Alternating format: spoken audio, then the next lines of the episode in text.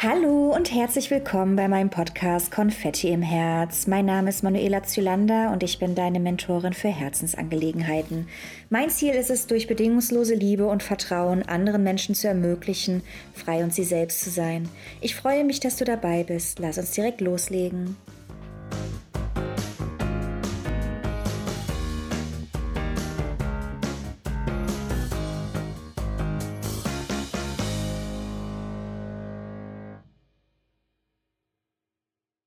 Einen wunderschönen guten Morgen alle zusammen. Ich freue mich, dass ihr wieder da seid und ich freue mich ganz besonders auf diese Folge heute, denn ich habe die liebe Aurena Fohler bei mir. Sie selber ist Sternensaat und nimmt uns heute mit auf die Reise zu dem, was ist eigentlich ein Sternensaat und was zeichnet sie überhaupt aus und ja, und sie erzählt uns auch ein bisschen zu den Mayas. Sie lebt mittlerweile in Mexiko, kommt aber ursprünglich aus den Allgäu, erzählt auch von ihrem Leben. In der Kindheit war sie halt mit, ist sie mit gehörlosen Eltern aufgewachsen und sie erzählt uns mal, wie das war.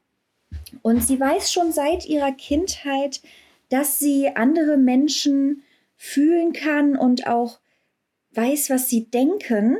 Und letztendlich ist sie eine Seelenflüsterin, die sich mit deiner Seele verbinden kann. Sie kann die Themen der Menschen spüren, hören, sehen und schmecken. Also sie nimmt die Menschen mit ihren ganzen Sinnen wahr.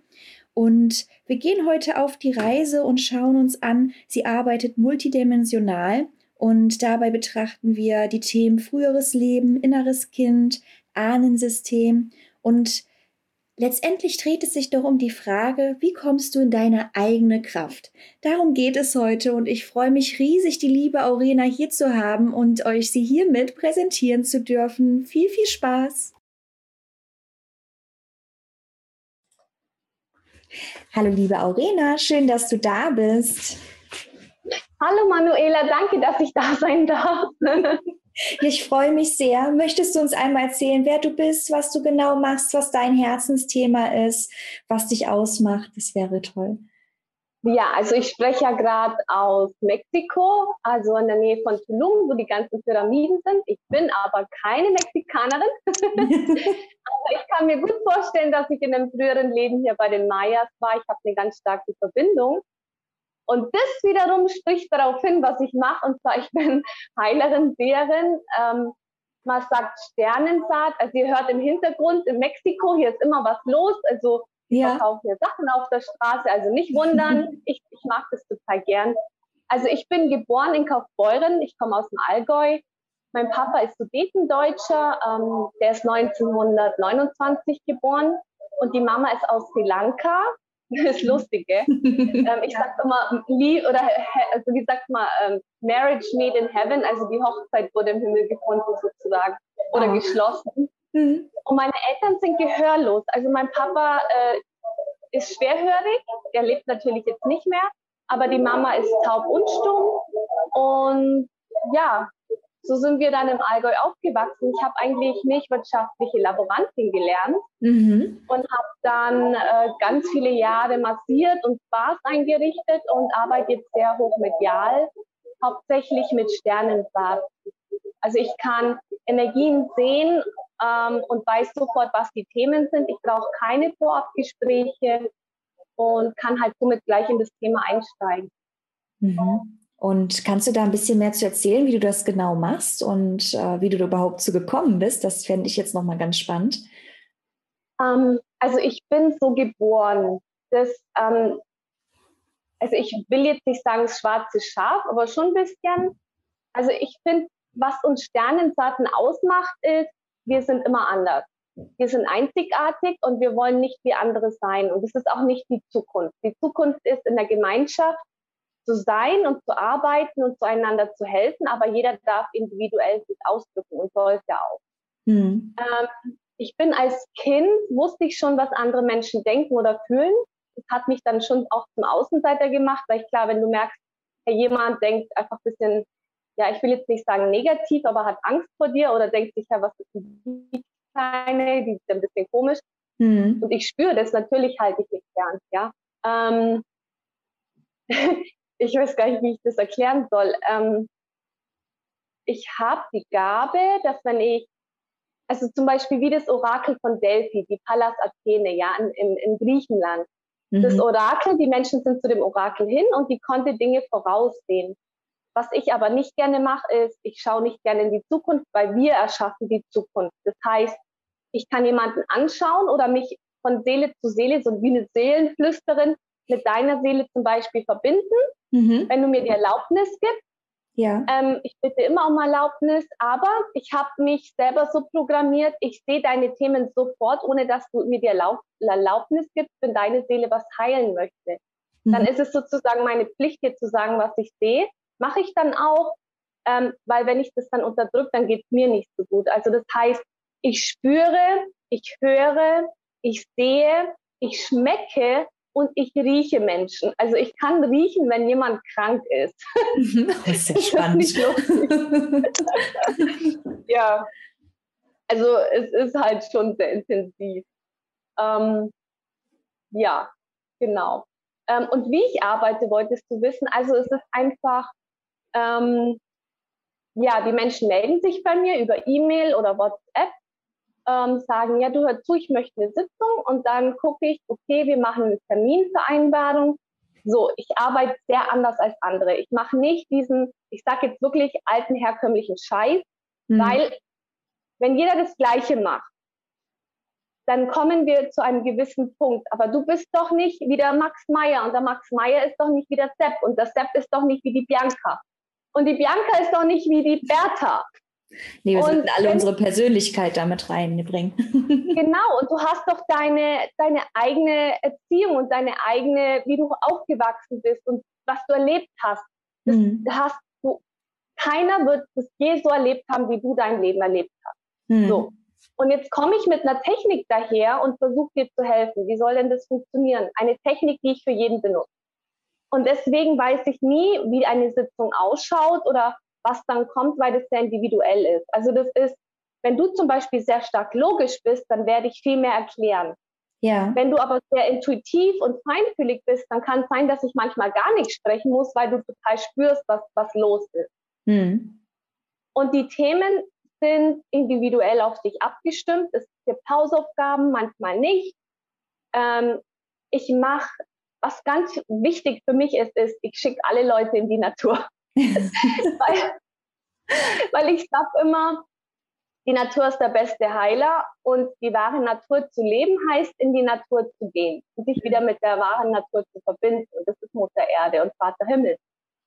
Und ja, ich arbeite einfach sehr unkonventionell. Also das heißt, ich arbeite mit dir, wenn du schläfst, nicht wenn du wach bist. Wir reden nicht viel, weil man kann viel zerreden, der Verstand sagt, oh, das ist das Thema und eigentlich ist ein ganz anderes Thema dahinter, über das du dich gar nicht mehr erinnern kannst oder an dich nicht mehr erinnern kannst, weil eigentlich ein Trauma dahinter steht. Mhm. Und wenn ein Trauma da ist, das heißt, das Thema ist emotional so abgespalten, dass du dich ganz oft gar nicht dran erinnerst. Also kann man gar nicht über ein Gespräch an dem Thema so wirklich arbeiten. Und deswegen gucke ich energetisch, was ist das Thema, kann als ein früheres Leben sein, ich arbeite multidimensional, das heißt frühere Leben, inneres Kind, Ahnensystem ähm, und das alles in einer Sitzung. Also mhm. das ist sehr, sehr intensiv. Ja. Das klingt so, es klingt eigentlich so, als würde man das gar nicht so gut in einer Sitzung schaffen, als würde das mehrere Stunden oder Tage benötigen, was du da in einer Sitzung alten, hast. Ja, mit alten Techniken, ja. ja. Mhm. Ähm, aber es ist ja alles Energie. Das heißt, ähm, zum Beispiel, ich gebe mal ein Beispiel. Sagen ja. wir mal, in diesem Leben hast du das, äh, das Thema inneres Kind, du fühlst dich abgelehnt, okay? Mhm. So, das Thema hast du aber nicht nur in diesem Leben, das hast du ja auch in früheren Leben gehabt, ja? Vielleicht weil deine Eltern ähm, im Krieg umgekommen sind und dann warst du zurück alleingelassen im Dorf oder so oder oder ja bist dann umhergewandert, weil die Eltern gestorben sind. Dann hast du aber das Familiensystem, wo im Familiensystem im Krieg dein Opa ähm, gestorben ist und dann die Tochter, also deine, sagen wir mal, deine Mama oder deine Uroma, mhm. ähm, die ist dann äh, umhergelaufen und, und hatte keinen Papa mehr. Dann hast ja. du auch wieder dieses Thema, ja, so verlassen werden. Dann hast du es im Familiensystem aus deiner Kindheit und du hast es aber in früheren Leben. Und es ist eine Energiesignatur, wenn man da reingeht, dann kann man das wirklich auflösen. Mhm. Ja, also das ist, dann muss ich nicht, in, ich meine, da wirst du ja deppert, wenn du in jedes einzelne Thema reingehst, da, da wirst du ja nie ja. fertig. Aber ja. erinnert sich derjenige dann auch wirklich an seine früheren Leben oder kann man das nur anhand der Energie dann ähm, feststellen, was da passiert ist? Ähm, das Interessante ist, dass die meisten, das kommt dann emotional auch hoch, die sagen dann auch, ich habe weinen müssen und ich fühle das und das. Das geht dann ein paar Tage, dass man sozusagen sich reinigt und es ist mhm. ja auch gut so, dass es nochmal hochkommt und dann gehen kann. Und die Leute spüren das dann schon, ja. Ja. Das ist ja faszinierend. Das glaubt man ja so gar nicht, ne? dass man dann sich wirklich so weit zurück erinnern kann. Ja. Das ist ja schon echt der, der Hammer, wenn ich es jetzt mal so sagen kann.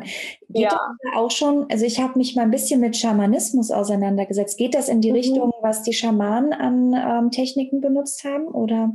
Ja, ich muss ganz ehrlich sagen, also ich arbeite ja, ich bin ja selber eine Sternensaat, ich arbeite ganz stark mit Sternensaaten und unser Schamanismus ist anders. Das heißt, mhm.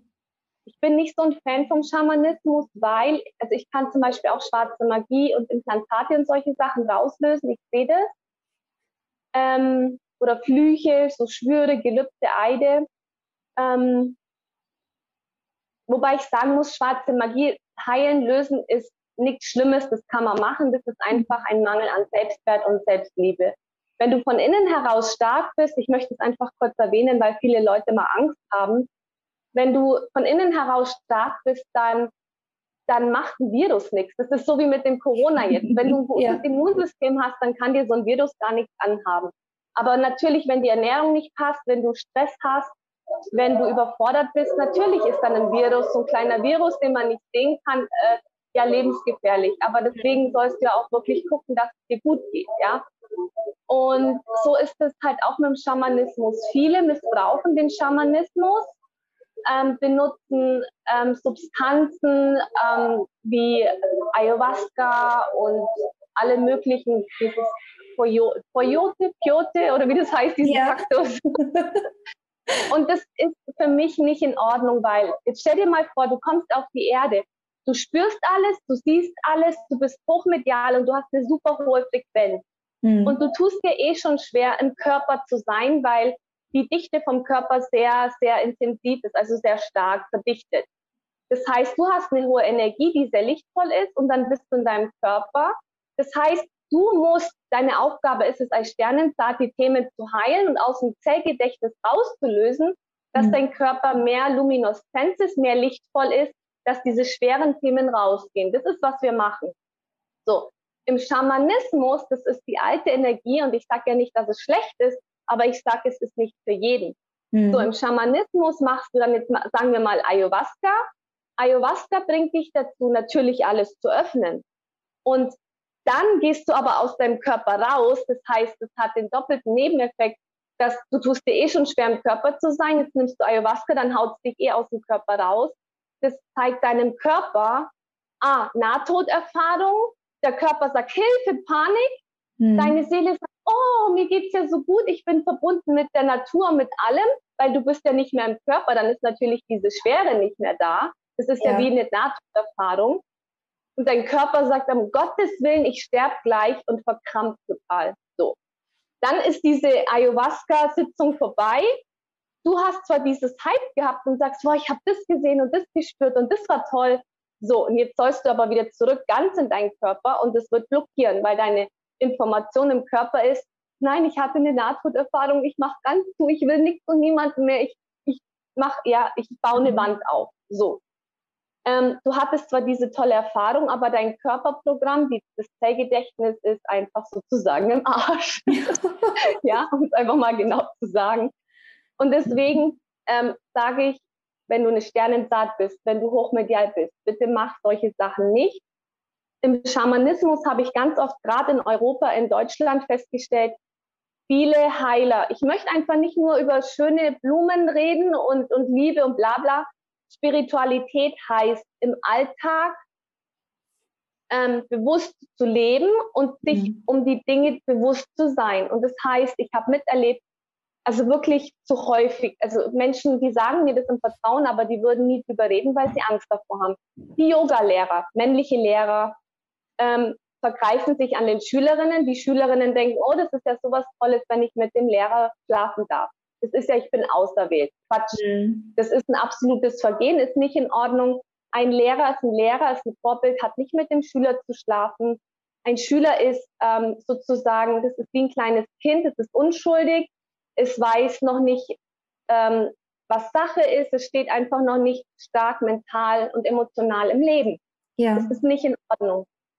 Ähm, und das Gleiche machen Schamanen, die ganz oft ähm, an die Sexualenergien rangehen. Und das siehst du dann auch. Die sagen, oh, mir ging es dann gut, aber ich kann dann irgendwie nichts mehr alleine machen. Und der Unterschied ist, ich schubse Menschen von mir weg, wenn sie zu viele Fragen stellen, wenn sie nicht in die Eigenverantwortung gehen wollen. Mhm. Diese Lehrerabend wollen das, dass man von denen abhängig ist, dass man ständig zu denen kommt. Möchte ich nicht. Und das ist ein gutes Zeichen, wenn du merkst, dass ein Lehrer dich immer wieder zu dir selber schubst, auch wenn es viel härter ist und anstrengender ist und für dich unangenehm ist. Aber du kommst in deine eigene Kraft. Und du wirst dazu gezwungen, dich selber kennenzulernen und auszuprobieren und auch mal auf die Nase zu fallen. Aber du kommst stärker hervor und kannst dann einfach deinen Weg gehen. So wie und dadurch willst, haben wir auch unseren Lernprozess, ne? wenn wir selbst äh, die Erfahrung genau. machen, selbst ähm, gucken, wie wir handeln müssen, dann können wir auch selbst an, an uns wachsen ne? und uns selbst genau. wirklich kennen und schauen, ja. was, da, was, steckt da eigentlich hinter, dass ich so ja. fühle. Ne? Genau. Was ich auch festgestellt habe, also zum Beispiel Reiki, ich habe einen Reiki-Großmeister bekommen 2007, ja, von einer ganz, ganz tollen, lieben Frau in Indien. Mhm ähm, wir haben immer gesagt Auntie, das heißt Tante. Ähm, man sagt zu den älteren Menschen immer Tante und Onkel und ich finde das so schön, weil das hat so was Familiäres. Familiäres. Hm. Ja, und ähm, die hat also wirklich, ich muss kaum was zahlen. Nach jeder Einweihung habe ich Geld gefunden. Ähm, damals war das mega. Ähm, es hat die Kanäle geöffnet, definitiv aber ich habe es nie angewendet und ich habe mich immer gefragt, warum ich das nicht tue. Und dann habe ich immer nicht in, also ich habe so viele, ich weiß nicht, Geistführer, Engel, Meister um mich herum, die mich immer anführen und anleiten. Ähm, ich spüre das im Körper. Also zum Beispiel ein Beispiel ist, ja, woran weiß ich denn, ob was gut ist für mich? Hm. Du kannst dir die Hände aufs, Hart, aufs Herz legen, mal ins Herz atmen und du, du spürst es. Ja, kennst du zum Beispiel, Manuela, die Situation, wenn du zu einer neuen Gruppe dazukommst und dann sprichst du mit jemandem und dann wird dir ganz warm ums Herz und du kannst total lustig sein und albern ja. und du weißt, hey, du bist einfach du selber. Ja, das, das kenne ich. Das ist total schön, wenn es ja. ist. genau, und da weißt du, du bist am richtigen Ort und es fühlt sich gut an. Und dann kennst du das aber, wenn du zum Beispiel zu jemandem gehst nach Hause und du hast ein Gespräch und auf einmal merkst du, du traust dich gar nichts mehr zu sagen irgendwie dein Herz ist schwer und irgendwie schnürst dir die Kehle zu und du merkst, boah, da stimmt irgendwas nicht. Ich, ich fühle mich unwohl, aber du kannst es gar nicht einordnen. Kennst du das Gefühl auch? Ja, kenne ich auch. Genau. Und daran erkennst du, ich sage immer, das Feuer im Leben. Du spürst, wenn du etwas richtig willst, dann kann dich niemand und nichts stoppen. Dann ist es mhm. richtig für dich, auch wenn es vom Verstand überhaupt keinen Sinn macht. Wenn du an einen Ort kommst und mit Menschen redest, wo dein Herz aufgeht, dann bist du richtig ja, auch wenn die Umstände vielleicht jetzt nicht so ideal sind. Und so ist es. Hör und fühl solche Sachen. Und für mich war das dann damals, ah, Agathe, ja, du hast einen Reiki Großmeister. Ich könnte, also ich weiß noch, wie in Deutschland die Leute 5.000, 10.000 Euro gezahlt haben, um diese Einweihung zu kriegen. Ich habe es nie gemacht. Ja. Ich hätte super viel Geld verdienen können, obwohl ich hätte Geld gebraucht und ich habe es nicht gemacht. Und ich habe mich immer gefragt, warum. Ich habe mir gedacht, Agathe, bist du jetzt deppert? Wieso machst du das? Dann könntest du jetzt so gut verdienen, du könntest Menschen helfen. Mhm. Aber in mir kam immer so eine Stimme, die gesagt hat, nee, du arbeitest direkt mit der Quelle und aus dem Herzen heraus. Es gibt einfach nichts Höheres, ja. Mhm. Und es ging so viele Jahre immer und ich habe mir dann irgendwann habe ich verstanden, boah, ich bin immer einfach ganz schön zehn Jahre voraus. Sozusagen, es gibt ja Menschen, die ebnen die Bahnen ja. ähm, oder die Wege, machen die Wege frei, dass die anderen dann einfach leichter vorwärts kommen. Mhm. Ist nicht immer einfach, aber es funktioniert. weißt du, wie so Indiana Jones ist ja. in Dschungel mit der Sense, tust den ganzen Ästen und die Lianen auf die Seite hauen. So. Ja, ja dann habe ich festgestellt, wow, die Sternensaaten, wenn die Reiki machen, ist es eine Technik, die nicht individuell ist. Die machen eine Sache, die jeder macht.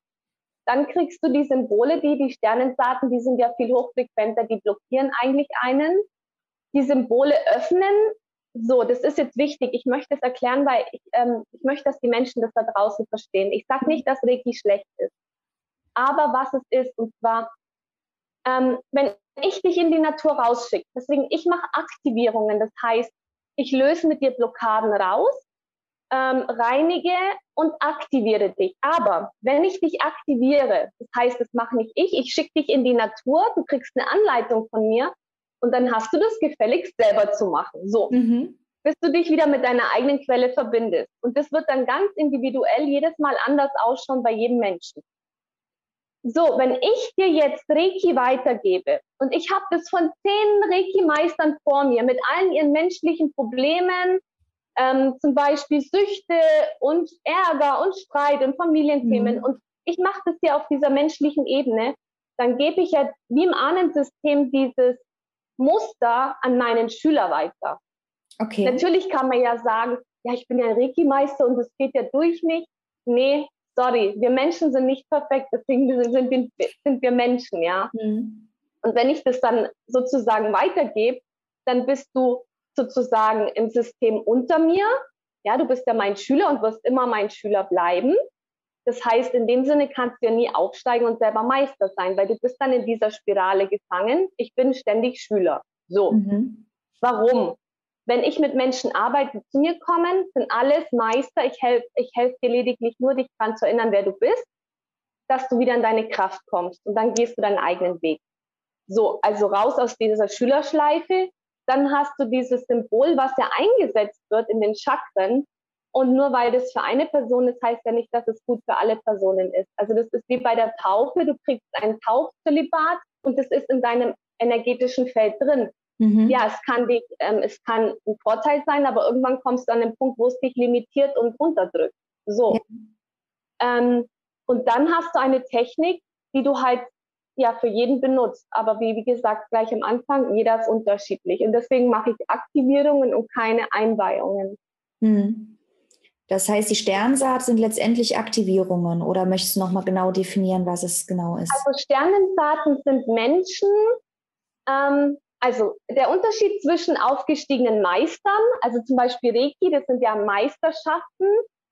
Der Unterschied ist, die sind auf der Erde mit ganz viel Wissen und verlassen ihren Körper, um der Erde zu helfen, die Energie aufrechtzuerhalten und die Erdenergie hochzuhalten. So, mhm. was die gemacht haben, sind, die sind in die Höhlen, die, die Mönche, die, die, die äh, Meister, die gehen in die Höhlen, meditieren und du siehst ja diese Mumien, die unsagbar lang haltbar sind ja. Aber denn ihre Seelen, die sind aus dem Körper heraus und mit der Silberschnur verbunden. So. Mhm. Was wir Sternensaaten machen, wir kommen von allen anderen Galaxien, anderen Planeten, anderen Sternen und wir inkarnieren als hohe Seele, als hochfrequente Seele in den Körper und unsere Aufgabe ist es hier auf der Erde, also zum Beispiel, wenn du einen Körper hast, und du bist nicht ganz in deinem Körper, dann kannst du ja nicht richtig die Dinge umsetzen, dann fällt dir ständig was aus der Hand, du kannst nicht klar denken. Ja, wie willst du denn im Alltag, ich will nicht sagen funktionieren, aber wie willst du denn die Dinge im Alltag umsetzen, wenn du nicht ganz in deinem Körper bist?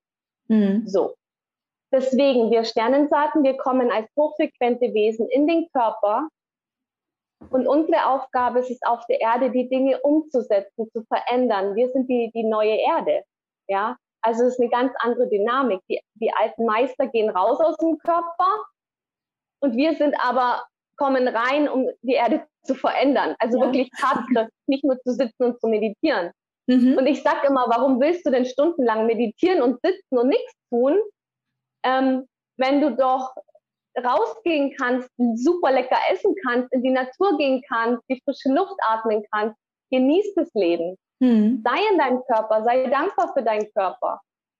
Und sei glücklich, ja, mach was. Komm ins Handeln, ne, wenn man es mal so möchte. Genau, genau. Ja, sei lebendig. Wow. Das ist ja echt spannend. Und Sternkinder, kannst du dazu auch noch mal ein bisschen was sagen? Also sind äh, Sternenkinder, das ist ein Unterschied. Wir sind Sternendaten und ich glaube Sternenkinder, ich bin mir nicht ganz sicher, das sind die Kinder, die als Babys sterben. Weiß nicht, ob du das mal googeln kannst, dann muss man mal gucken, da gibt es unterschiedliche. Ich glaube, die Sternenkinder sind die, was als Babys sterben. Warte, und dann gibt es Sternendaten. Und wir sind Sternendaten. Weil ich weiß, dass ja, ich das am Anfang das mal falsch gemacht ja, also ich habe das recht, das, genau. das sind verstorbene Kinder. Ich hatte das nur gelesen bei dir in deinem YouTube-Kanal, deswegen dachte ich, frage ich nochmal nach. Aber gut, dann hat das ja mit dir gar nichts zu tun. Ähm, indirekt schon, weil ich habe drei Jahre Sterbebegleitung gemacht und ich sehe ja zum Beispiel, wenn jetzt jemand bald geht, dann hat die Aura eine ganz andere Energie, wie so Perle, Perlmutfarben. Und dann siehst du, die kriegen dann das Dreieck und dann weißt du, die Menschen, die gehen bald ähm, ist auch ein sehr interessantes Thema.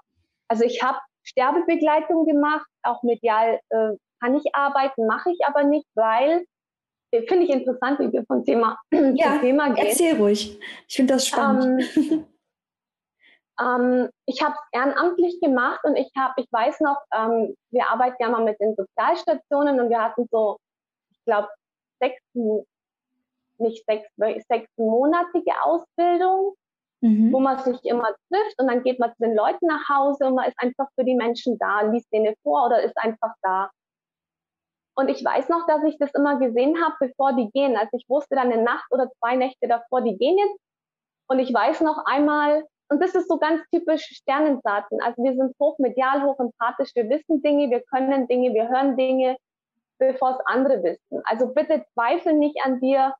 Ähm, ich weiß, dass das manchmal manchmal haben wir Phasen, wo der Verstand ganz was anderes sagt und unser Herz sagt ganz was anderes und das bringt uns total durcheinander und dann denken wir, wir haben sie nicht alle, aber bitte, mhm. bitte denk es, hab Vertrauen in dich selber und nur weil du anders denkst, fühlst oder sprichst und es nicht jeder versteht, heißt es noch lange nicht, dass es die Wahrheit ist. Ich meine, ich sag immer, weißt du, Tiere, Katzen, schau Katzen an, du hast ja auch eine Katze, ja. wisst ihr, ja? Genau, den ähm, wisst ihr der schaut dich doch bestimmt auch manchmal an und schaut nicht dich an, sondern schaut neben dich oder guckt dann in die Luft und dann merkst du, hey, der beobachtet was und du siehst aber nichts. Ja, genau.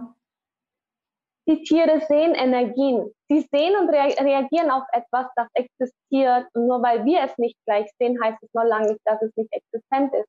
Und gerade Kinder haben diese Eigenschaften. Hm. Kinder, Sternenzarten, mediale Menschen haben die Eigenschaften, Dinge zu sehen, zu verstehen, die andere nicht sehen und verstehen.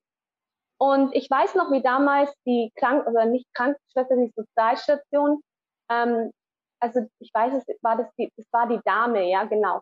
Und die haben gesagt, nee, die ist schon so lange da, die ist schon so viele Monate, die wird jetzt nicht sterben. Und die war richtig aufgebracht und richtig sauer.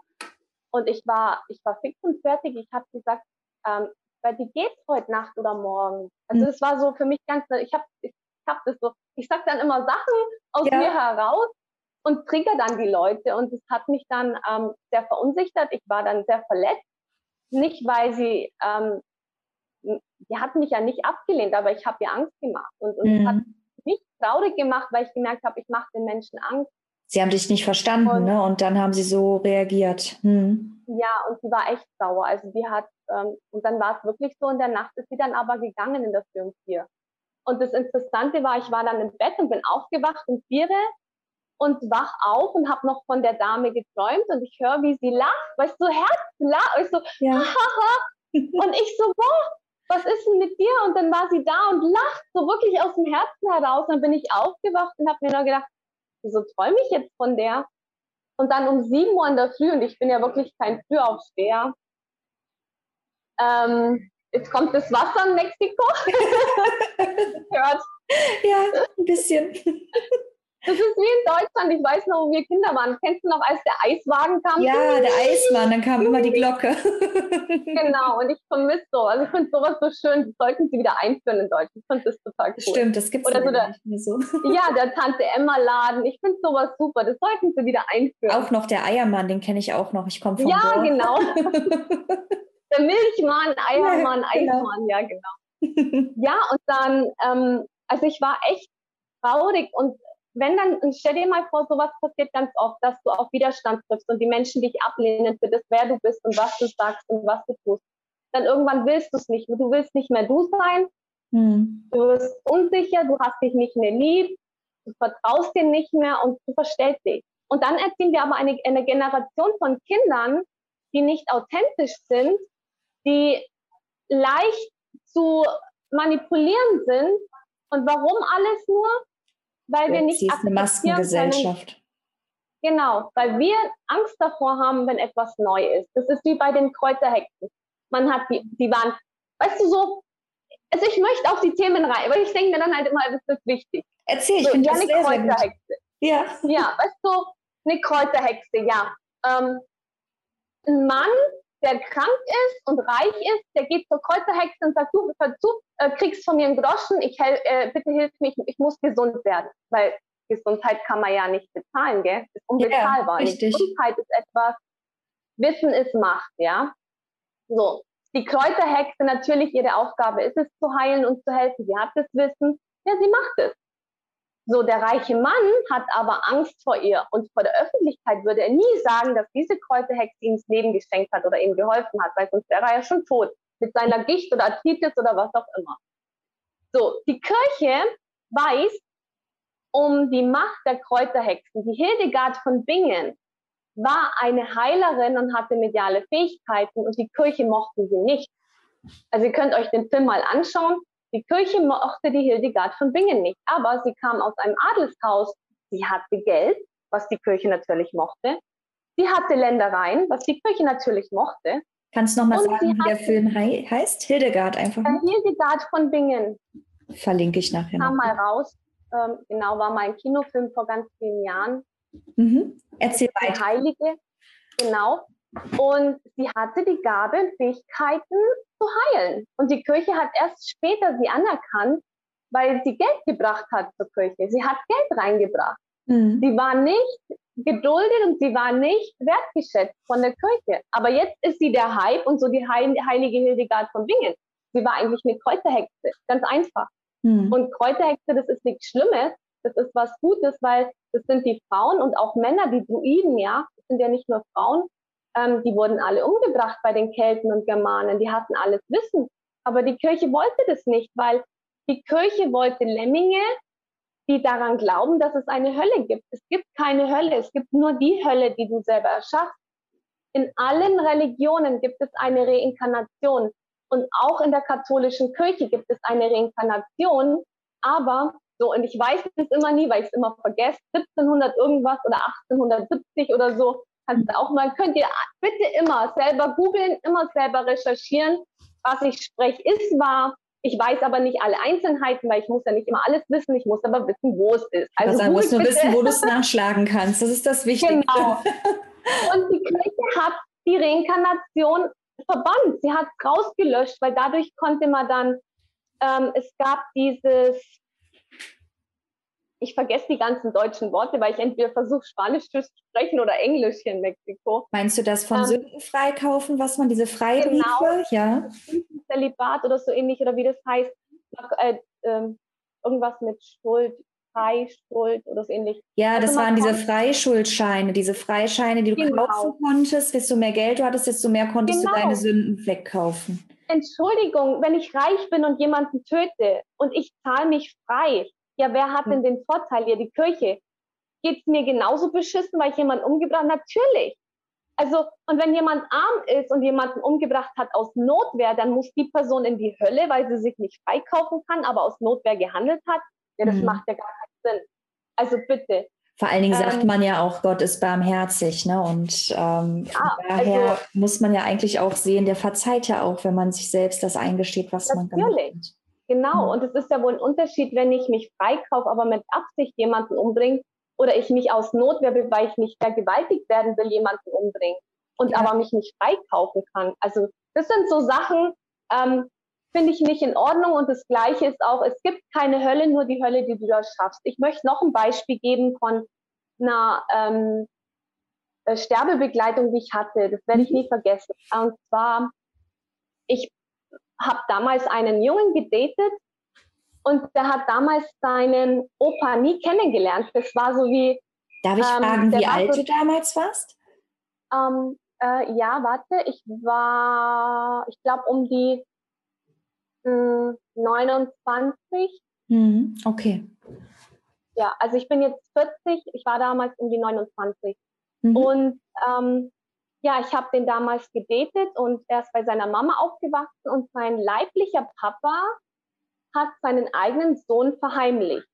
Also seine, keiner wusste von, von dem Sohn, dass er existiert. Von dem Jungen, den du gedatet hast. Genau, obwohl der selber, ähm, und ich finde das voll heftig, weil das war ein ganz angesehener Doktor und Arzt und Anthroposoph. Also ja. der ist richtig anerkannt, die Menschen kennen ihn. Und ich fand das so krass. Weißt du, ich, wenn ich was mache, dann, also wenn ich was spreche, dann mache ich das. Wenn ich zu dir sage, hör zu, ähm, ich mache eine Diät, dann mache ich die Diät oder, oder ich gehe die Sachen durch aus Erfahrungswerten, aber ich werde dir nicht was erzählen, was ich selber noch nie gemacht habe.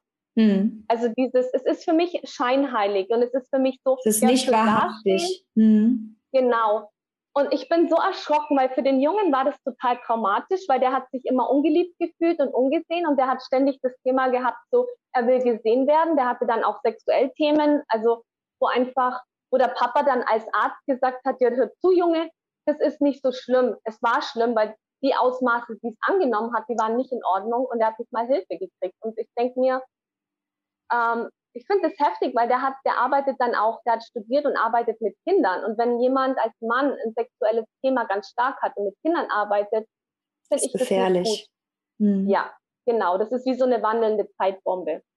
Vor allem, wenn man dann vom Papa erzählt bekommt, ähm, warum ich das mache. Es geht nicht um Schlechtreden, es geht darum, dass die Wahrheit ans Licht kommt, damit man dann helfen kann und Dinge verändern kann. Mhm. Und wie will die Welt sich verändern, wenn wir ständig Dinge geheim halten, obwohl es das ganze Dorf weiß, ein Kind ist unehelich.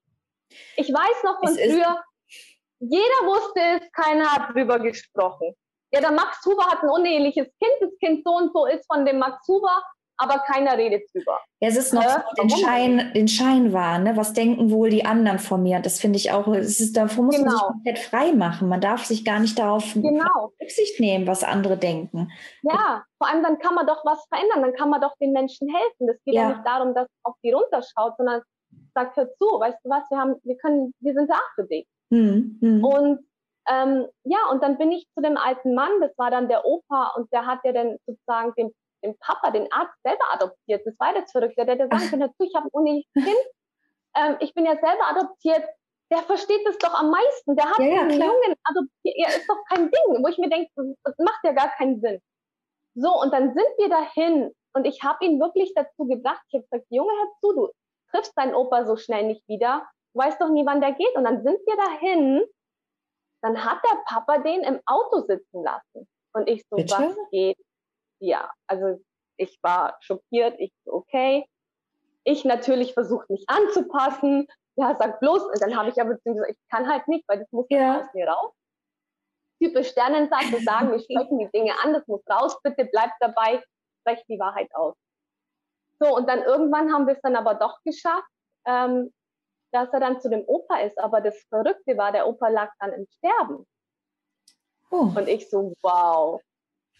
Und der Opa hat sich super schwer getan zu gehen. Also der konnte nicht gehen, der konnte nicht gehen. Und dann habe ich mich halt dazu gesetzt. Das war so, ja, wie eine Fügung. Ich habe mhm. Sterbebegleitung gemacht und dann habe ich mich da hingesetzt, habe das dann gemeldet, dass die Leute dann auch, dass er registriert ist, dass ich da hingehe offiziell. Und dann habe ich ihm was vorgelesen und das war das Thema. Dann habe ich gesehen, weil ich habe dann so mich mit seiner Seele verbunden und habe dann gemerkt, boah, der weiß nicht, wo Himmel und Hölle ist. Der wusste nicht mehr, wer sind die Engel und wer nicht. Der hatte so viel Angst. Also stell dir mal vor, und ich hatte das ganz oft, wenn du zum Beispiel rauchst. Ja, ich meine, Rauchen ist jetzt nicht gesund, aber es ist ja keine Todsünde. Und die Kirche sagt, ja, wenn du rauchst, dann kommst du in die Hölle. Und du liegst im Sterbebett und denkst dir nur, ich habe geraucht, ich komme in die Hölle. Ja. Ich meine, wie schrecklich ist oh sowas? Ja. Mhm. Und sowas hatte der. Der wusste nicht mehr, wo Himmel und Hölle ist. Und dann ich weiß ehrlich gesagt nicht mehr, was ich ihm vorgelesen habe. Ich weiß nur irgendwie, es ging um, um, um Himmel und Hölle. Ähm, und ich weiß nur, dass der, also mein Freund damals, damals zu dem Opa hin ist, mit ihm geredet hat. Der konnte ja nicht mehr antworten, der Opa.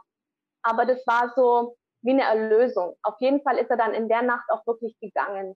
Mhm. Also es war ähm, da passieren dann Dinge, die ich selber heute nicht ganz verstehe, aber irgendwo doch verstehe.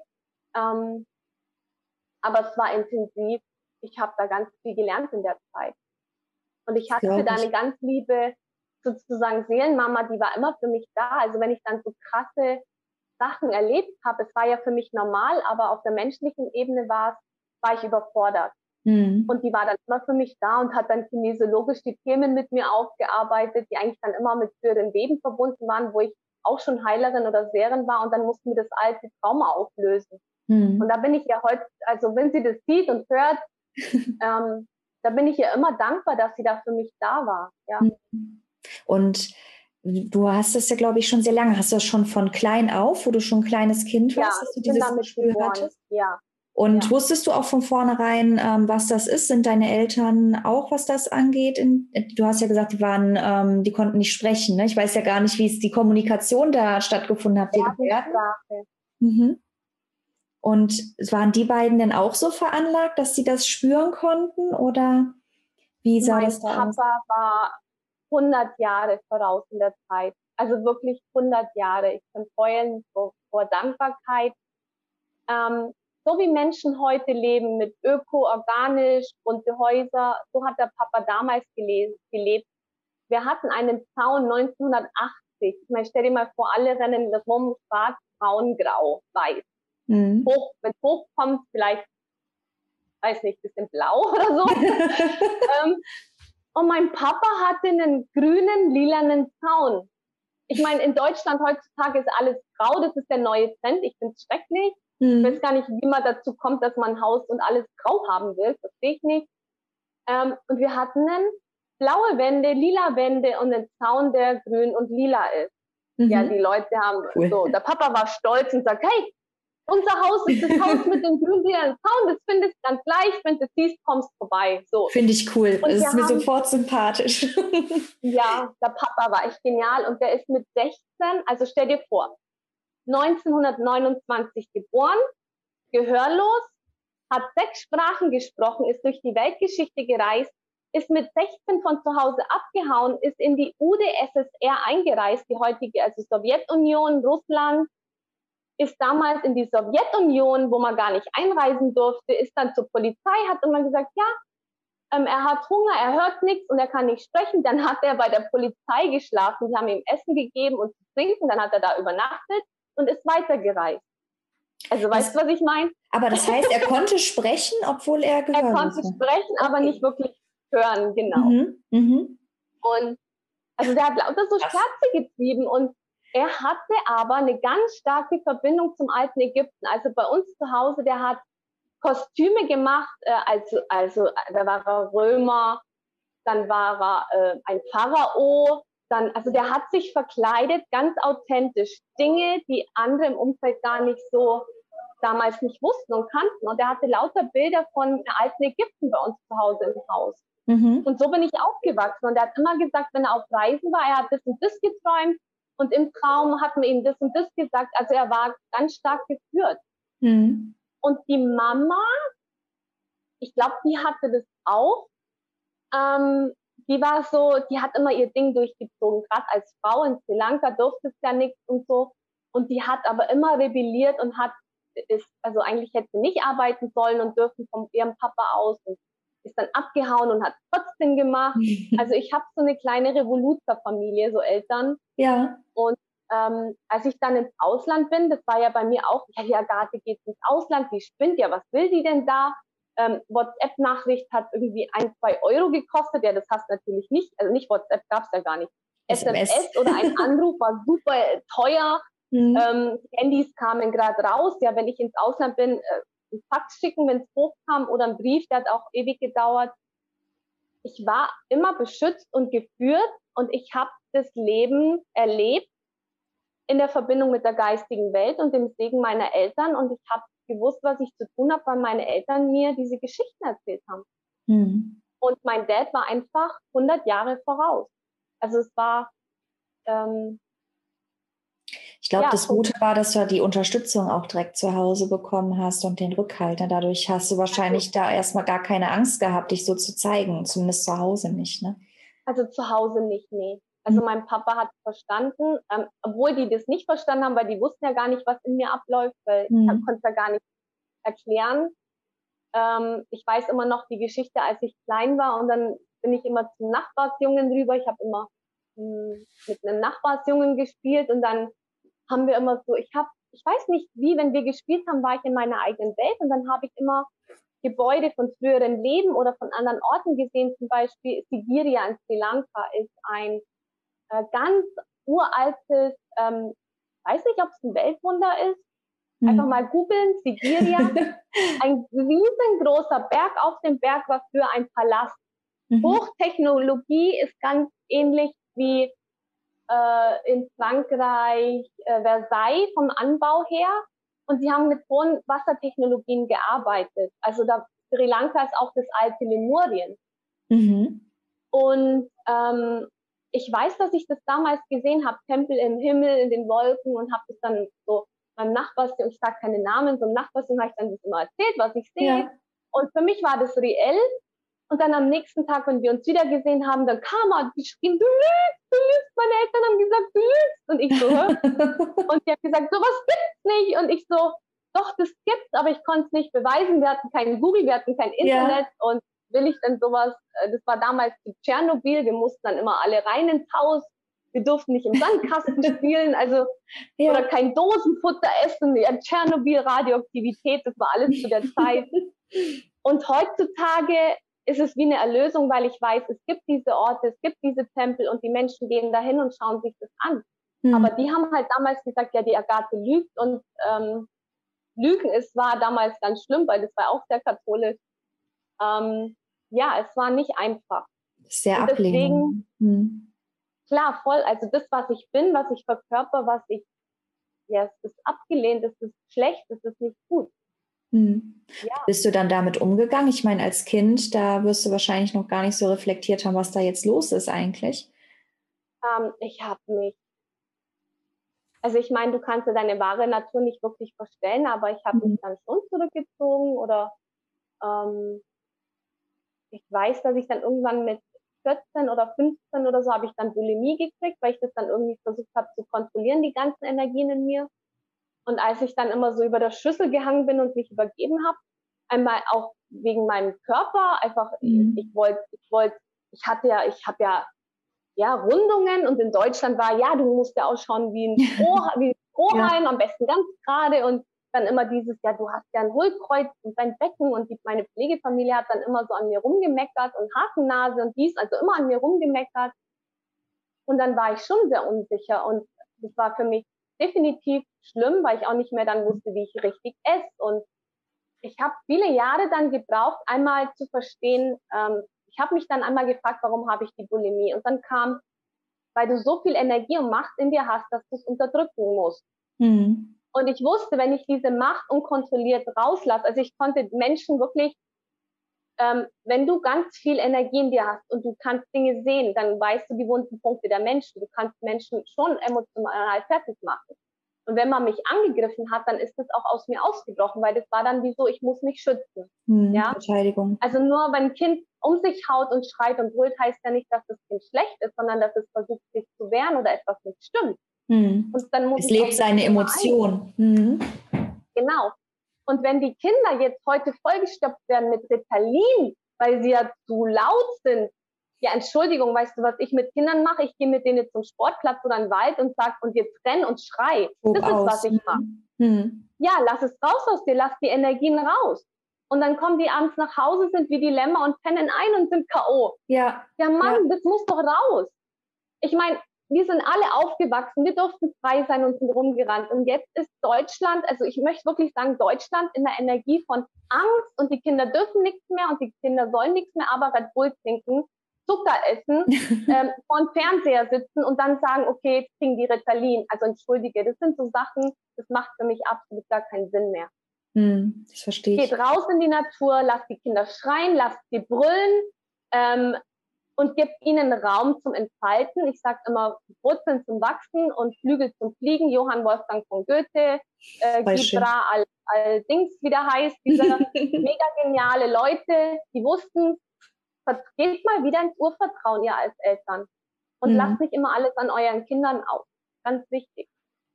Und, du und hast was auch ist, ja, ja sag.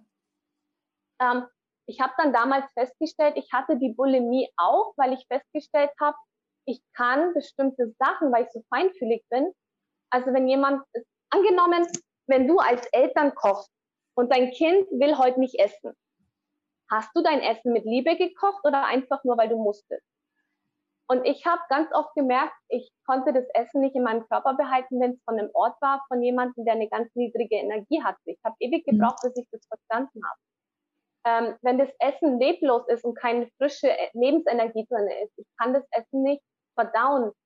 Und wir ähm, ganz viele Energien, also ganz viele Kinder, die jetzt äh, Allergien haben, das ist, weil die so hochsensibel sind, weil die den Müll nicht mehr in den Körper aufnehmen können. Mhm. Also die Gesellschaft wird gezwungen, durch die Kinder der neuen Zeit ihre Lebensumstände ähm, zu verändern. Oft haben ja auch viele Krankheiten oder Symptome ja auch viel mit seelischen Zuständen zu tun, ne? dass man, ähm, ja. da muss man einfach mal gucken, was ist eigentlich die Ursache, warum bin ich denn so? Ja. Und du hast gesagt, du warst bei einer Pflegefamilie, warum warst du bei einer Pflegefamilie? Ähm, ich sag Pflegefamilie, es waren eigentlich die Nachbarn, die meinten, sie tun uns was Gutes. Eigentlich, ähm, ähm, mein Bruder war sozusagen, also die waren die Taufpaten von meinem Bruder. Das Interessante ist, die mhm. haben damals auch meditiert. Ähm, also das war interessant. Die haben immer gesagt, man darf nur einen Weg gehen, aber wir mussten jeden Sonntag in die Kirche und wir waren ja so katholisch. Aber abends und morgens haben wir dann meditiert nach, der Hindu, nach dem Hinduismus. Meditieren, okay. Yoga, Ayurveda. So bin ich aufgewachsen. Wir durften nicht drüber reden ist absolut hinduistisch. Das heißt, es kommt mit dem Katholischen überhaupt nicht in Verbindung. Ja? Mhm. Also da war auch dieses, ja, man darf nicht lügen, aber dann ein Doppelleben führen. Also es war ein absolutes Doppelleben, hat man, aber uns, zu uns hat man gesagt, ja, ähm, man darf nur einen Weg gehen. Also es waren immer so Sachen, das hat gar keinen Sinn gemacht. Ähm, sie waren damals die, also die Taufpatin von meinem Bruder und sie haben sich halt, ähm, ich glaube, das war auch mit dem Grund, dass sie selber nie wirklich Kinder haben konnte. Mhm. Und äh, sie mochte Jungs sehr gern. Ähm, Mädchen hatten nicht so viel Wert, weiß der, also so Mädels haben nicht so einen hohen Stellenwert wie die Jungs. Die Jungs haben ja, also mhm. das war im alten Deutschland wie in Asien, war das überall gleich auf der Erde. Und ich bin froh, dass sich das zum Glück verändert. Ja. Ich finde das hier in Mexi Mexiko so genial. Hier rennen die Mädels auf der Straße rum bis, 8, bis 12 Uhr nachts und spielen. Okay. Neulich im Dschungel, ich war joggen, sehe ich einen Mann hinten auf dem Roller hocken und vor ihm eine Person und ich fahre an denen so, äh, nicht joggen, ich war am Auto und fahre an denen so vorbei und guck so und dann sehe ich vor ihm seine Frau und die Kleine und er hat seiner Frau beigebracht, Roller zu fahren. Nein, das ist ja süß. Ja, das war so cool. Und ich war in, ähm, warte, wo war ich? genau, in Cozumel auf einer Insel. Ich war tauchen, nachts tauchen, weil ich wollte unbedingt Biolumineszenzien, das sind die Plankton, das nachts leuchtet, wenn du es bewegst.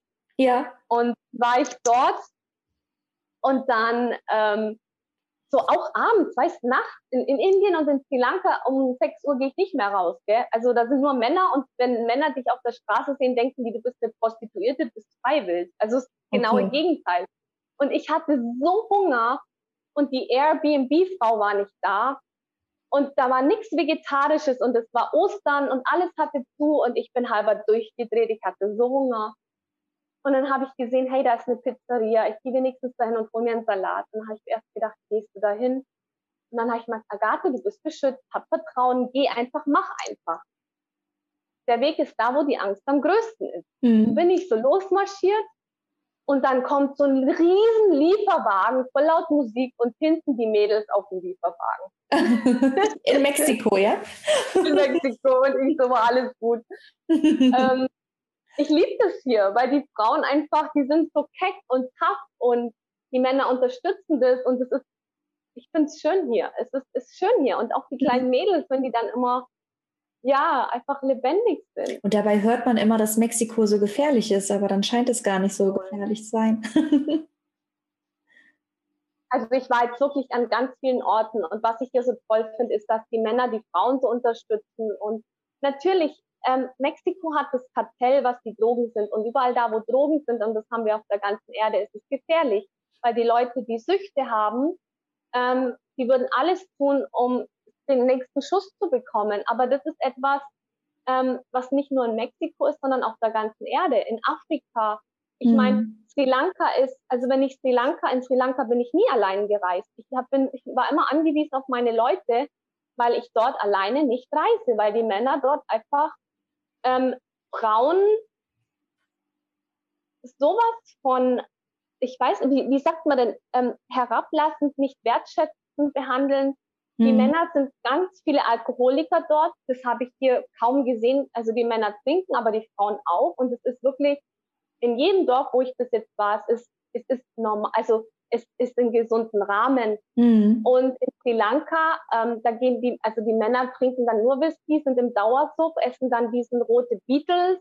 Ja. Ähm, dort bin ich nicht sicher und da gehe ich auch nachts dann nicht mehr raus. Also ab maximal sieben, maximal, mhm. siehst du mich nicht mehr auf der Straße, wenn dann nur am Uber. Ähm, und dann gehe ich an einen Ort, wo Freunde sind, wo ich dann mit denen feier oder so. Mhm. Reist du gerade rum oder wohnst du fest in Mexiko? Ich bin hier fest. Ich bin jetzt seit zehn Monaten, habe ein wunderschönes Zuhause, habe um mich herum, also zehn Minuten von hier das Meer und Zenotten um mich herum. Mhm. Und da kann ich gleich ein bisschen reden von den Zenotten. Ich weiß ja nicht, wie viel Zeit wir haben. Ach, wir haben noch ein bisschen erzählt. und diese Noten, also weil ich ja hier bei der Maya-Kultur bin, wir haben in Tulum, wenn du mal Tulum googelst, mhm. haben wir, ähm, und Dos Ojos, da sind super viele Senotten. Und die alten Mayas arbeiten ja ganz stark mit der Unterwelt. Wir hatten jetzt einen Maya-Kalender und gestern war der letzte Portaltag von zehn Portaltagen. Portaltag heißt ganz hohe Energie, die auf die Erde kommt, sowas wie Sonnenfinsternis oder ähm, Mondfinsternis oder Sonnenstürme, da kommen immer ganz hohe Energien und Veränderungen.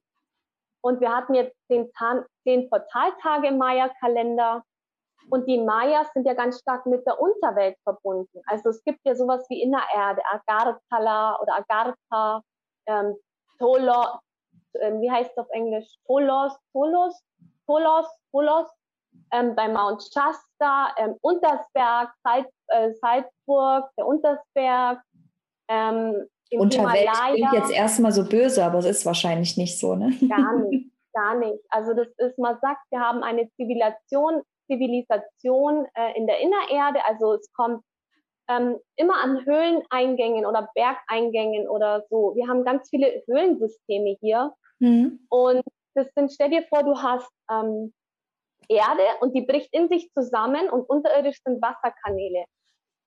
Und dieses Wasser ist zum Beispiel so blau hier. Ich habe mal ein Bild gemalt, so wie das hier. Oh, schön, ja. Und so ein Blau hast du hier überall und hast dann so wie ein Teich mhm. und dann kannst du da schwimmen. Es ist wunderschön. Und ich habe ja hier das Tauchen angefangen und Apnoe, Apnoe, oder wie sagt man denn da? Apnoe. und dann gehe ich tauchen hier in den Zenotten, also wirklich 30 Meter tief. Ähm, und du kannst in diese ganzen Höhleneingänge rein. Das ist, die finden hier auch Skelette, die haben hier für ähm, man sagt, hier ist das alte Atlantis, das alte ja. ähm, Meerjungfrauen. Also hier sind, ich sag dir, die Leute, die hier sind, haben alle eine Liebe für Wasser. Mhm. Ähm, also wie in Hawaii auch, wo ich in Hawaii war, die können schwimmen, das ist wow. Ähm, hier ist so ein ähm, also Meerjungfrauen-Cent, die ziehen sich dann so Meerjungfrauenkostüme an und schwimmen hier. Also Geh mal zu Instagram, Tulum und Meerjungfrauen. Wirklich macht es da draußen. Es ist hochinteressant, wunderschöne Bilder. Tulum mit ähm, U geschrieben oder kannst du es einmal? Ja, T-U-L-U-M, das ist die Stadt hier. Ähm, ist so, war früher die Hippie-Stadt und jetzt kommen so absolut die, die, Social, mhm. äh, Social ähm, Hype-Leute hier, die sind alle hier. ähm, und ich hatte das gar nicht geplant, herzukommen. Und jetzt bin ich so froh, weil ähm, Tulum sagt man, hat ein Vortex. Ein Vortex ist ein Energieportal, was sehr hohe Energien hat und es stimmt. Und Tulum steht für ähm, den Muttermund, die Schwangerschaft, die, die Erdenmutter. Also wenn du hierher kommst, haut dich erstmal links und rechts. Ja. Es kommen ganz viele alte Themen aus deiner, so inneres Kind, aus deiner Kindheit hoch. Und dann ist es wirklich, man nennt das Thema Skal, das ist sowas wie ein Tippig-Zelt, nur es ist rund. Und dann machst du sowas wie Schwitzhütte, es sind normal sagt man vier Tore, vier Durchgänge, echt heftig. Also ich könnte sowas nicht jeden Tag, es ist eine Zeremonie, du singst. Ähm, und dann ist es wirklich, du gehst am Ende raus, das Glitschen hast und dann ist es wie eine Neugeburt. Du kommst dann sozusagen aus dem Muttermund raus. Und dieser ganze Ort hier von den Mayas, die haben hier früher, die Priester haben hier ähm, Menschen geopfert, mhm. aber nicht schwarzmagisch, sondern es war so, hey, wir opfern die und bringen sie zu den Göttern zurück, zur Untererde, zur inneren Erde. Ja. Ähm, und hier ist ganz viel Kultur. Also es ist, ich bin echt gern hier. Ja. Schön. Klingt so alles so nach Verbundenheit bei dir, wo du wohnst, ne? ja, ich meine, also Playa ist jetzt wieder ganz anders und zwar Cancun, das sind Städte, das haben sie innerhalb von 50 Jahren aufgebaut. Also da sind so viele Hotels wie in Bali. Wir mhm. haben in zehn Jahren so viele Hotels aufgebaut, was echt heftig ist. Ähm, und da sind ganz viele Drogenabhängige. Also da ist Drogen ganz viel. Ich gehe dorthin zum Tanzen, weil ich Tanzen liebe. Aber ich habe dann so meine Leute, wo ich weiß, also ich, das ist so eine ganz liebe, die Tanja, die organisiert immer Partys. Ja. Ähm, und dann schlafe ich immer bei der und ich nehme keine Drogen. Und ich möchte auch noch mal ganz klar sagen, es ist gerade so ein Hype, DMT, DMT, ähm, LSD, äh, heißt Ayahuasca. Nochmal, man kann auf natürlichem Wege, und das mache ich bei Aktivierungen, ich mache Kurse von zum Beispiel Sternenzatenaktivierungen, mache ich vier, fünf Wochen.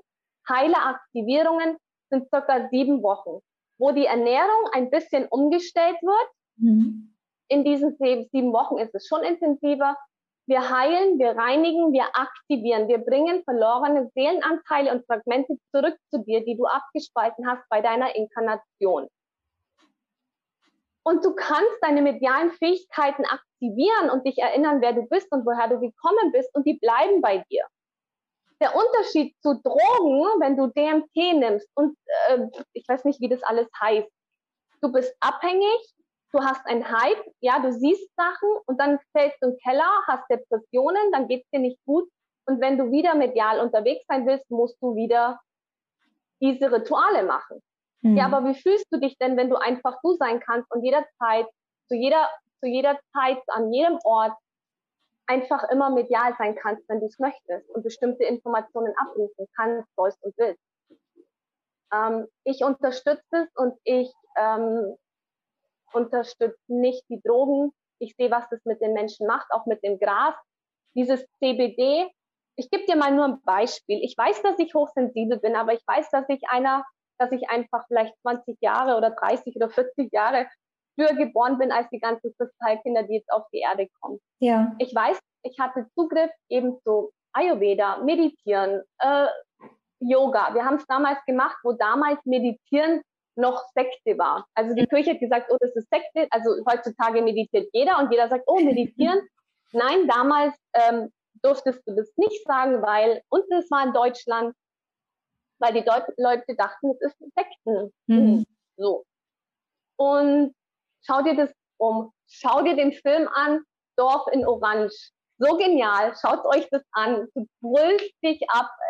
Äh, es ist genial. Ich ja. muss den auch mal wieder angucken. Und ähm, da geht es auch um so, so Hippies oder so, die im Dorf sind und dann sind dann so, schaust dir an, schaust dir an, das ist total lustig. Einfach wie die okay. Welt war damals. Und ähm, weiß ich nicht mehr, was ich sagen wollte. Ach so, ja, genau.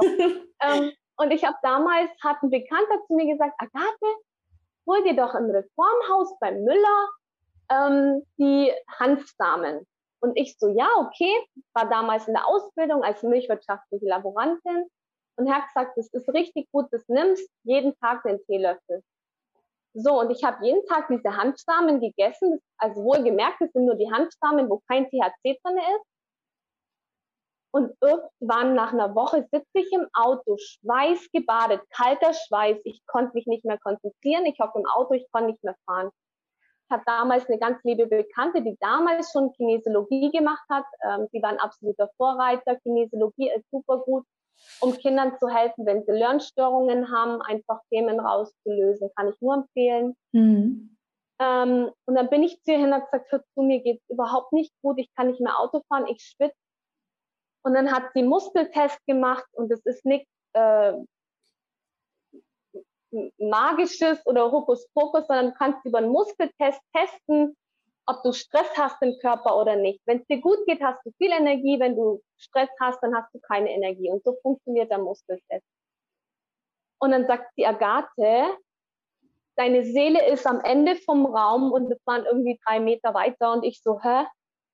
Und sie ist so, jetzt müssen wir erstmal deine Seele wieder reinholen. Was machst du denn? Ja.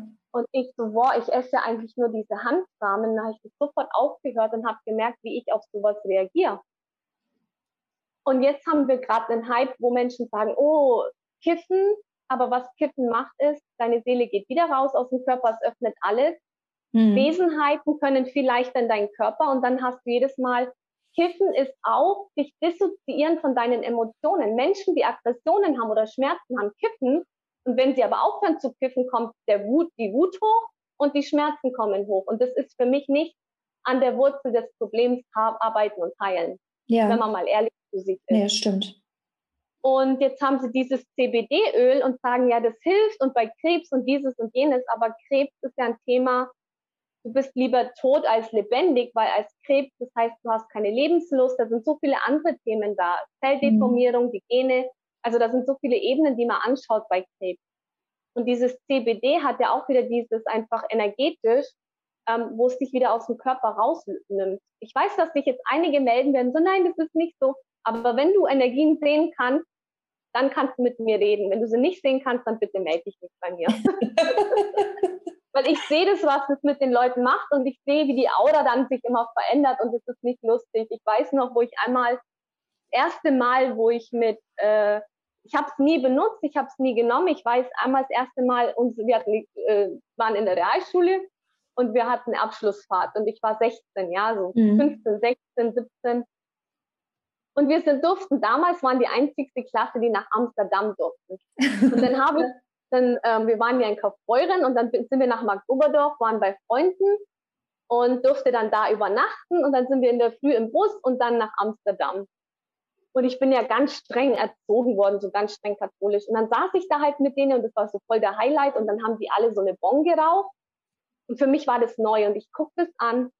Und ich habe es damals nicht verstanden, aber heute verstehe ich, weil ich habe ja die Energien gesehen. Mhm. Ich sehe ja, wenn Menschen sterben, ich sehe die Energien, ich, also ich sehe das. Und dann haben die dann so die Bon geraucht und meine beste Freundin damals hat es noch nie gemacht und hat damals an dem Abend das erste Mal gemacht. Und sie macht dann so blubber, blubber und dann zieht den Qualm in sich hoch und ich bin so erschrocken, weil ich habe dann gesehen, wie so eine Seele, wie so eine Wesenheit in sie rein ist. Und ich konnte okay. das denen ja nicht sagen. Ich konnte ja nicht sagen, ich habe dann nur ganz klar gesagt, nein. Also das war so ganz klar nein. Und die haben mich dann auch gelassen. Und das war für mich, ab da habe ich gewusst, das werde ich nie machen. Ich habe noch eine zweite Geschichte, das war auch heftig, eine Freundin von mir, wir waren so die einzigsten zwei Mädels im Mathezweig und alles andere waren Jungs, weil das ja. war ja damals noch nicht normal, dass die Mädels einen Mathezweig wählen, Naturwissenschaftenzweig. und sie hat immer gesagt, Agathe, ähm, ich werde ein Ticket probieren. Das war irgendwie so ein Ding, wo du auf, auf LSD oder sowas, ich kenne mich immer nicht so aus mit den Namen.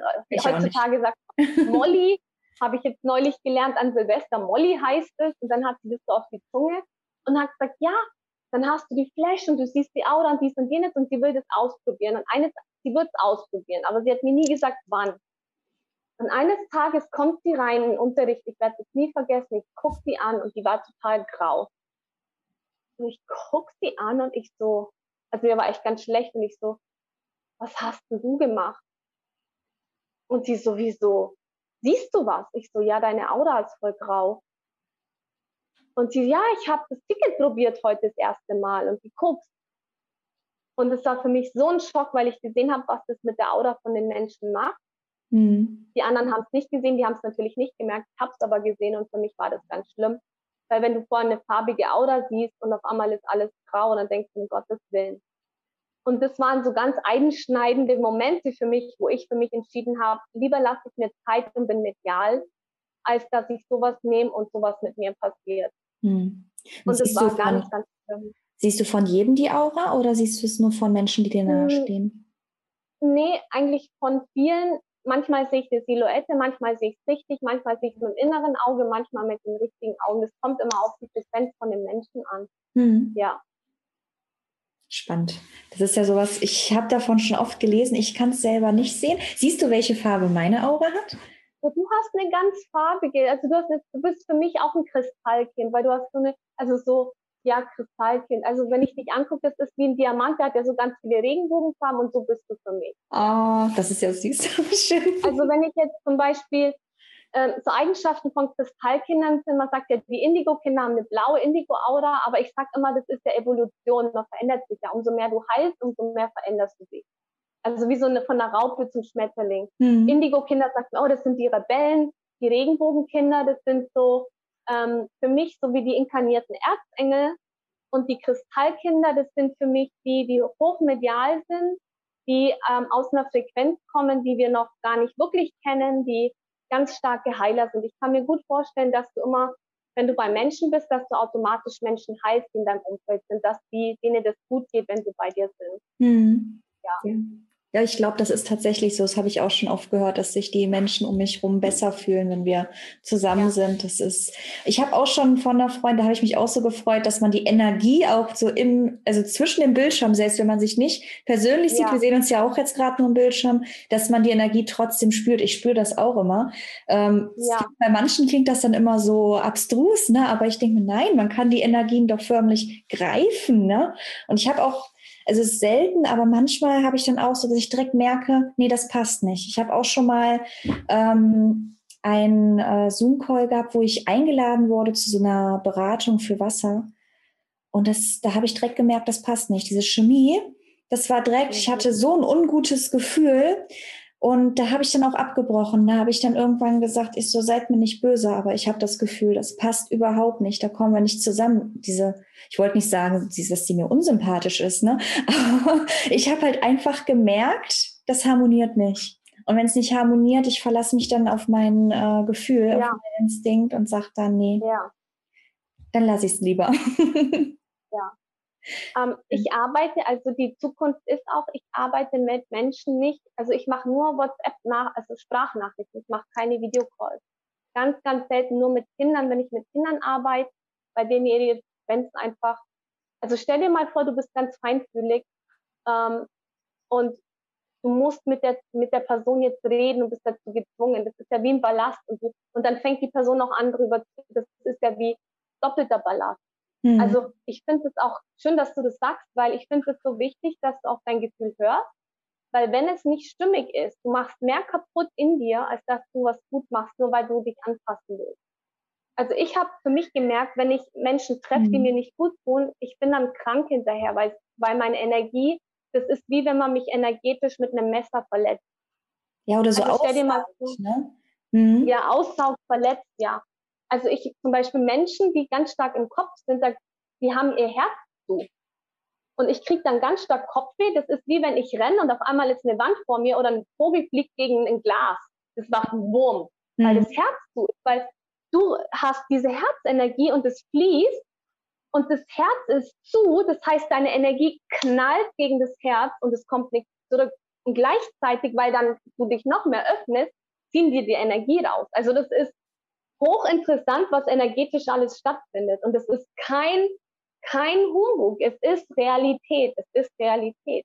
Da muss ich, glaube ich, mal noch bewusster drauf achten, weil ja, ähm, das kann ich jetzt gerade gar nicht so beurteilen, aber also ich habe auch manchmal ganz schlimme Kopfschmerzen, aber ich wusste dann auch nicht, woher das dann kommt. Also ich glaube, da muss man wirklich mal bewusster und achtsamer mit seinem Umfeld schauen. Ich merke halt, wenn ich mich wirklich mit Menschen umgebe, die mir gut tun, dann habe ich total viel Energie und total viel Power. Mich zieht es aber umgekehrt total runter, wenn ich merke, um mich rum sind nur Menschen, die es nicht gut mit mir meinen oder genau. und die dann halt auch schlecht ähm, drauf sind. Habe ich auch immer gemerkt, früher auf Arbeit, als ich noch angestellt war. Ich war einmal in einer Firma, da habe ich einfach gemerkt, das hat überhaupt nicht gepasst. Ich bin schon mit Bauchschmerzen hin. Ne? Und man hat schon richtig ja. gemerkt, wie sich innerlich alles zusammenzieht. Und ich glaube, wenn man dieses Gefühl hat, dann sollte man einfach einen Cut machen. genau, genau. Ich habe auch festgestellt, dass ähm, gerade in der spirituellen Szene, ich sage es ganz bewusst so, Mhm. Ähm, ja, es gibt Leute, die verkaufen tolle Produkte, aber ganz oft die Intention, ich sage immer, die Intention ist wichtig. Was ist die Intention? Wollen sie dir einfach was andrehen, weil sie Geld verdienen wollen und wissen, das ist ein gutes Produkt? Mhm. Oder machen die das wirklich, weil sie mit Herz dahinter stehen, weil sie wissen, das ist etwas Gutes für die Menschheit? Und wenn ihr euch Heiler aussucht, wenn ihr zu Schamanen geht, dann schaut bitte, schaut die Energie an, fühlt hin, nicht nur ich weiß, dass es so viele Menschen gibt, die können super gut reden. Die können so gut reden, aber das, was sie sagen, entspricht nicht der Wahrheit.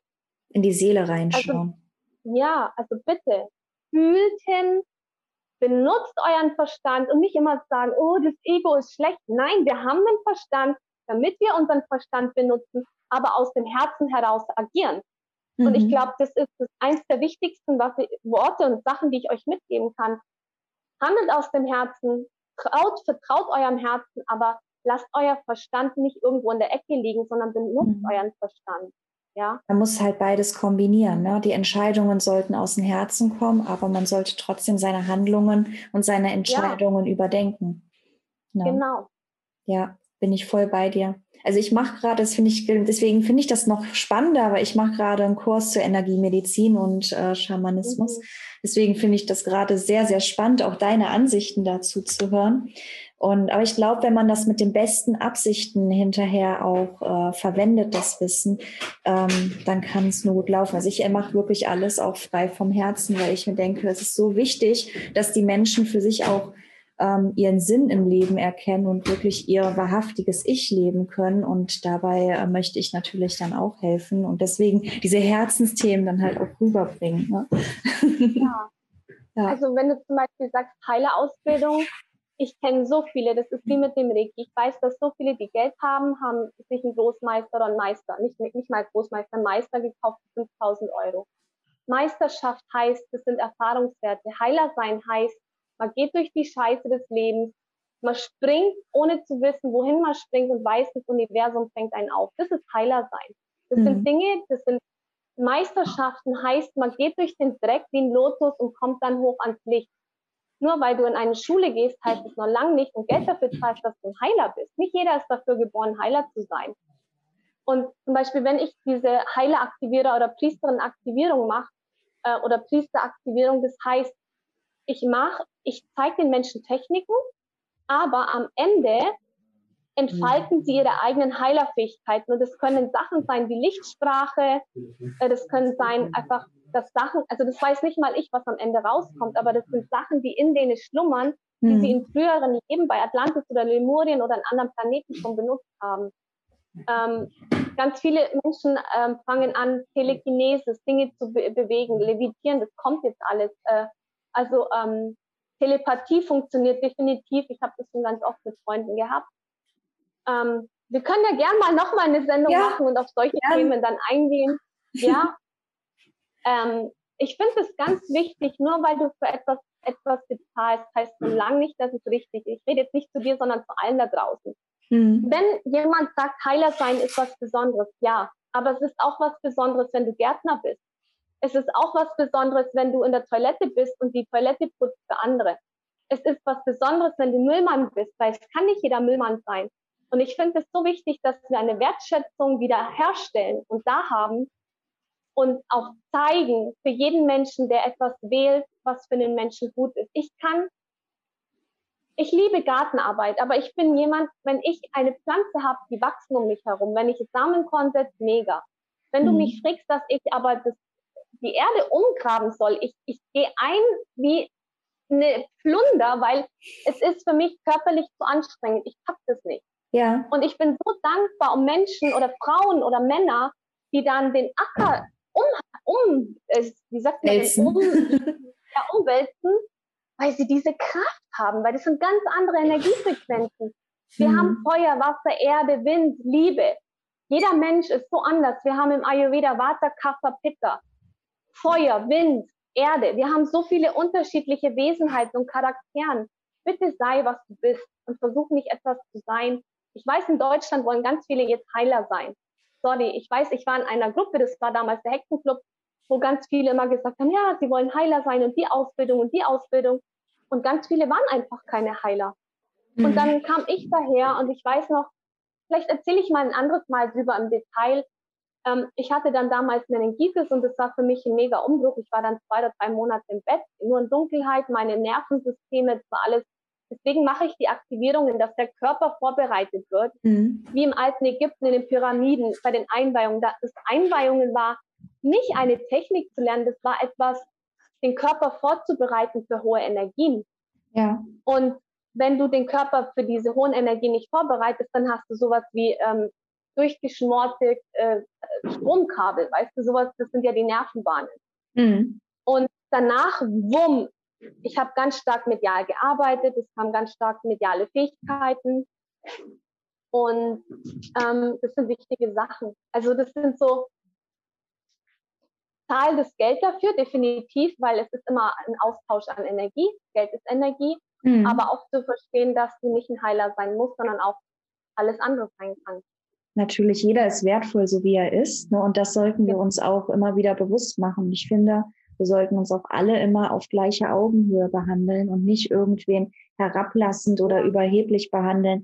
Ich finde sowas immer ganz schlimm. Das fand ich auch früher immer auf Arbeit ganz, ganz schlimm, wenn ich das gemerkt habe. Ich habe früher ähm, oft an der Rezeption gearbeitet, ähm, war Office Managerin längere Zeit und waren manchmal Doktoren, die haben sich, ich habe in einem Pharmakonzern damals gearbeitet, die haben sich dann für was Besseres gehalten.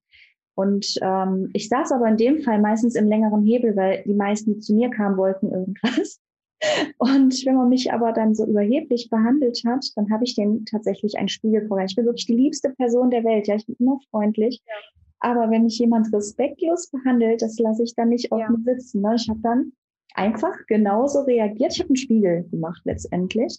Und dann hast du aber gemerkt, wie ganz, ganz viele dann auch zurückgerudert haben, weil denen das gar nicht so bewusst war, wie die sich verhalten ja. haben. Ne? Und dann habe ich auch mal gesagt, ich so, du, wir können alles super miteinander klären und sprechen, aber alles auf gleicher Augenhöhe. Du bist hier nicht wer wert, nur weil du eine andere Position hast. Ne? Die Putzfrau ist genauso viel wert und so weiter. Ne?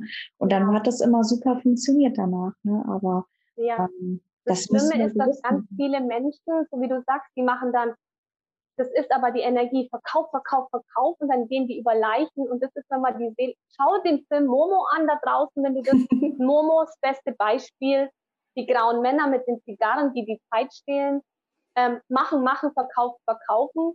Ähm, die merken es gar nicht mehr, weil sie emotional so abstumpfen müssen, damit sie diesen Job machen können. Also es ist schlimm. Ja. Auf jeden Fall. Und da Aber sollte man sich ja immer fragen, kann man das mit sich selbst noch vereinbaren? Ne? Wie sieht es mit Aber dir und deinem spüren das nicht mehr. Das ist ja das. Hm. Hm. Also müssen wir noch ja. drüber reden, noch mal in Ruhe, sonst wird der Podcast ja, die heute zu lang. Kannst du uns noch so mit auf den Weg geben? Was glaubst du, kann jeder von uns machen, um sein Leben so zu gestalten, wie er selber leben möchte? Um, ähm, also ich habe einen YouTube-Kanal, also auf Deutsch Aurena Agathe Fohler. Da sind super viele Videos von ganz vielen Orten auf der Erde, wo ich war. Und da sind ganz viele Geschichten und Informationen. Die könnt ihr euch anschauen, weil ich spreche aus Erfahrung. Das ist etwas, wo ich wirklich wahrhaftig sagen kann, weil ich war in so vielen Ländern der Erde. Ich habe so viele Kulturen gesehen und Religionen. Ich arbeite mit Menschen von arm bis reich und Politikern, also wirklich alles mit Familien und Geschäftsmännern oder Frauen. Mhm. Ähm, ich spreche von dem, was auf der Erde existiert, ja. Und meine Aufgabe zum Beispiel ist es, ich, ich, ich bringe ich, ich bring durch mich die neue Erdenergie hier zur Erde. Und wenn es mit dir in Harmonie geht oder resoniert, schau dir die Videos an, da sind viele Informationen und du nimmst für dich, was für dich passt und was nicht passt. Aber es erweitert deinen Horizont. Ähm, weil ich einfach auch über Frauenthemen und Männerthemen und Religion und Kulturen spreche und auch über Tabus, also auch zum Beispiel Inzest oder die Periode mhm. oder ähm, wenn Männer zum Beispiel einen Orgasmus haben, wenn sie einfach so den Sperma verlieren, aber gar nicht drüber nachdenken oder wissen, dass ein Mann den Sperma im Körper behalten kann, wie die alten Mönche das in Nepal und, und in China und so. Die machen das, die wissen diese Techni Techniken. Ja. Das sind Sachen, das muss man wissen. Wenn man es nicht weiß, kann man es nicht machen. Also ich sage immer, du musst es wissen, dann kannst du was verändern. Ähm, ja, also ihr könnt gerne in den YouTube-Kanal das anschauen, aber am besten ist es, probiert aus. Geht raus in die Natur. Der Weg ist da, wo die Angst am größten ist. Ihr seid immer beschützt. Wenn ihr es aus dem Herzen heraus macht, ich sage immer wie im Auge des Hurricanes. Wenn du im Auge des Hurricanes bist, in deinem Zentrum, dann erschaffst du, obwohl um dich herum Krieg ist, hast du um dich herum Frieden. Mhm. Ich möchte ein Beispiel am Ende noch sagen und dann denke ich, reicht es heute. Ja. Dann mach noch einen schönen Abschlusssatz. dann machen die Folge komplett. Ähm, wo ich noch in Deutschland war, wo die ganzen Syrier kamen. Ich weiß, dass ich am Bahnhof war in München und im Radio und überall kam. Wir haben Hunderttausende von Syrier am Bahnhof. Und ich war am Bahnhof und ich so, ich sehe sie nicht. Ich sehe sie nicht. Da, waren, da war niemand. Ja. Und ich so, hä? Okay, und ich habe das immer gemerkt, weil ich bin immer, ich arbeite aus meiner Herzfrequenz heraus. Und egal, wo ich war oder was ich gemacht habe, auch in Sri Lanka, die Bomben gingen hoch. Ich war sicher. Die gingen, die gingen 300 Meter weiter unten an der Straße, ging die Bombe hoch. Ich war sicher, ich habe es mitgekriegt, aber ich wusste, ich bin sicher. Also immer sei im Auge des Hurricanes, sei in deinem Herzzentrum. Und dann kann um dich Tohuwabohu sein, aber du bist sicher. Und das hm. hat was mit Frequenzen zu tun. Lest das Buch Celestine, lest das Buch die Kinder der neuen Erde. Leider dieser Mann, der das Buch geschrieben hat, Kinder der neuen Erde. Mega geniales Buch. Das Buch ist leider nie wirklich auf den Markt gekommen. Ihr werdet es finden. Ähm, ich hoffe, der wird noch bekannt mit dem Buch. Es ist eines der besten Bücher überhaupt. Das verlinke ich auf jeden Fall hier in den Shownotes, damit die Leute das finden können. Hast du noch den Autor davon, Kinder der neuen Erde, oder findet man es sofort? Ähm, nein, findet man nicht sofort. Ähm, der heißt Martin ah, ist ein ganz lieber alter Mann, aber ganz unsicher. Der hat sogar keinen Selbstwert, weil er so irgendwie geknickt ist, aber das Buch kam einfach 50 Jahre zu früh raus oder ja. 40 Jahre zu früh. Aber das Buch ist wirklich genial. Bitte lest es und bestellt es, aber ihr könnt es ihm persönlich schreiben und er schickt es euch. Also das Buch okay, ist genial. Super. Da kannst du mir ja sonst nochmal die Kontaktdaten vielleicht geben. Kinder der neuen Zeit. No, und dann, oh, ich weiß es nicht, aber einfach mal googeln. Ich google es einfach ja. mal. Wenn ich es nicht finde, frage ich dich nochmal. Okay. Genau. genau. Super. Es war super, super schön, dass du hier warst. Vielen lieben Dank. Ich glaube, wir haben heute so viel mitgenommen an Danke Input. Auch. Wir müssen noch mal eine Folge machen. Also ich glaube, ja. wir können stundenlang quatschen, aber jetzt ist ja. dann. Kannst dann mehrere Teile teilen oder so, dass die Leute nicht so überfordert sind.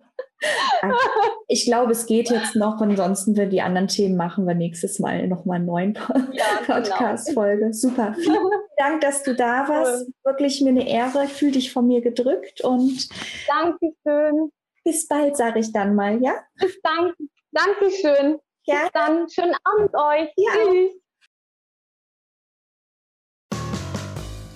Vielen Dank, dass du dir diese Folge von meinem Podcast Konfetti im Herz angehört hast und dabei warst.